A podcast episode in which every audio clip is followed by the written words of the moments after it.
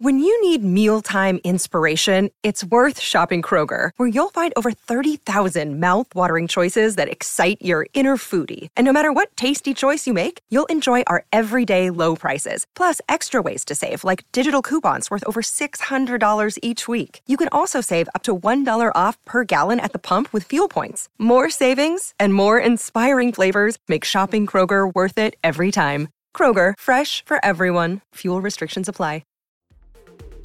The following segment is from the off day debrief on the SB Nation NFL show, where we're discussing your favorite team. Subscribe to the SB Nation NFL show to make sure you don't miss conversations like this one. We are very happy and privileged to be joined by Sheil Kapadia of The Athletic. Sheil, thanks for a few minutes this morning.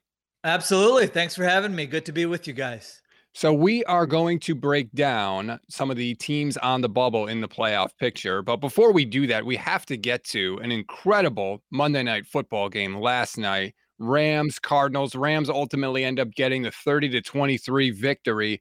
They were down multiple starters in this game. I have to say, Sheil, I was very impressed with the fact that the Rams were able to win this game because I was all set to come on here and talk about how they don't really have any good wins this season and they've kind of beat up on some bad teams, and yet they get the win. Yeah, that had been the case. I mean, they had been in a rut here for the last, what, four or five weeks. They beat the Jaguars last week. I don't think that convinced anybody that they were back. So this was a big game for them. There's no doubt about it. Their offense has kind of uh, had different versions to it all season long. And I think you saw on Monday night that, like, the ceiling is still high. You know, if Matthew Stafford is going to play like that, if he's going to be healthy, he was making high degree of difficulty throws. They found a way to get Odell Beckham Jr. involved. And then, of course, Cooper Was fantastic. So, uh, you know, consistency has been, I think, an issue for them. You know, there have been weeks where you look at them and say, all right, this, you know, just what you said, they've beaten up on some bad teams, but they're not among the elite in the NFC. But that's a really good Cardinals team. And they go on the road, and uh, that offense looked looked really good. And the defense, you know, without Jalen Ramsey to play like that, also they they deserve credit as well. So yeah, nine and four, uh, they're in a good spot here to make some noise down the stretch.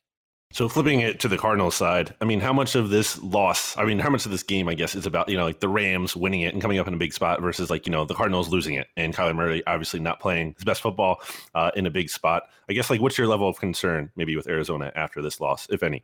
Yeah, I wouldn't panic with Arizona. I was thinking about it, and it did feel like it feel that way watching it. You know, you're like, "Who this? You know, this doesn't look like a, a great uh, Cardinals team." But then, you know, if you sit back and think about it, you have a red zone interception there with Kyler Murray. That's a high leverage turnover. You have the drop by DeAndre Hopkins. What was that at like the 10 yard line? So you're about to go in and score right there. So those are things that, like, you know, on a week to week basis, are those going to be things that happen to the Cardinals? Probably not. So it was kind of a, a case where I think they had some bad luck. Now, there were some issues, you know, if you want to point to them, I, I thought their pass protection concerned me a little bit. That could have just been the Aaron Donald factor, but certainly I thought Murray uh, was under pressure there. Uh, defensively, they just couldn't get a stop, and their defense has been really good all season long. So I, I, think you have to look at that. Was that a bad game or cause for concern going forward? And then there has been a you know a little bit of a history with their offense not being as good in the second half of the season or down the stretch. Now last season I think it was because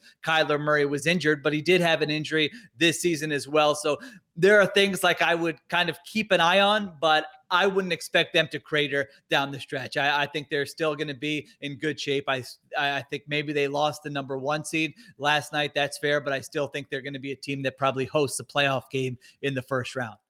The one thing I saw that just made me pause, and maybe I'm making too much of this, you guys can tell me. Third quarter, it's third and four at the Rams 16 yard line. And Cliff Kingsbury calls a run to James Conner, I think, because he knows that he's going to go for it on fourth down. But after the third down play, he doesn't have a fourth down play call ready, and they have to burn a timeout before yeah. going for it on fourth down. I still have questions situationally about Cliff Kingsbury, BLG. Is that my bias going? Because you know how I felt about him coming into the season. Well, yeah, I wanted to ask Sheil about this because I like stat, to set up the context for you, Sheil. Like stats and really even me, I'm not the biggest Cliff Kingsbury guy. I think stats is even more not so. Of course, he's a 49ers fan, so maybe there's some uh, little, you know, a little bias in there too. But I, I, guess, yeah, where do you stand on Cliff, Sheil?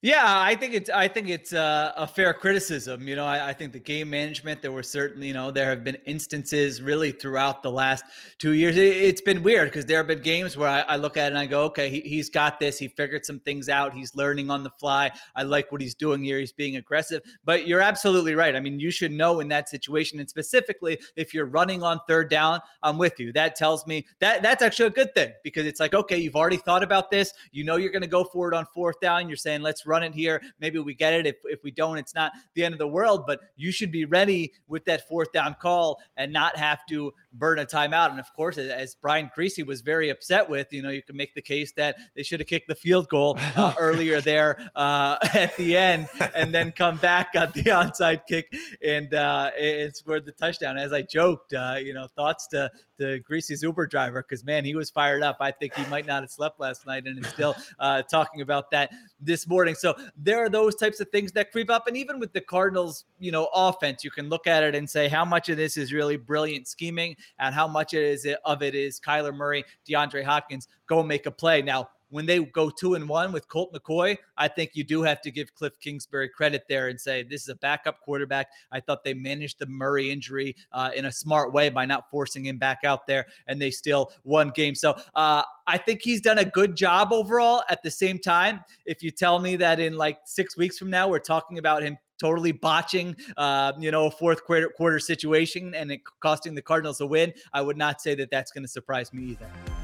You can hear the rest of this conversation by subscribing to the SB Nation NFL show wherever you get your podcasts.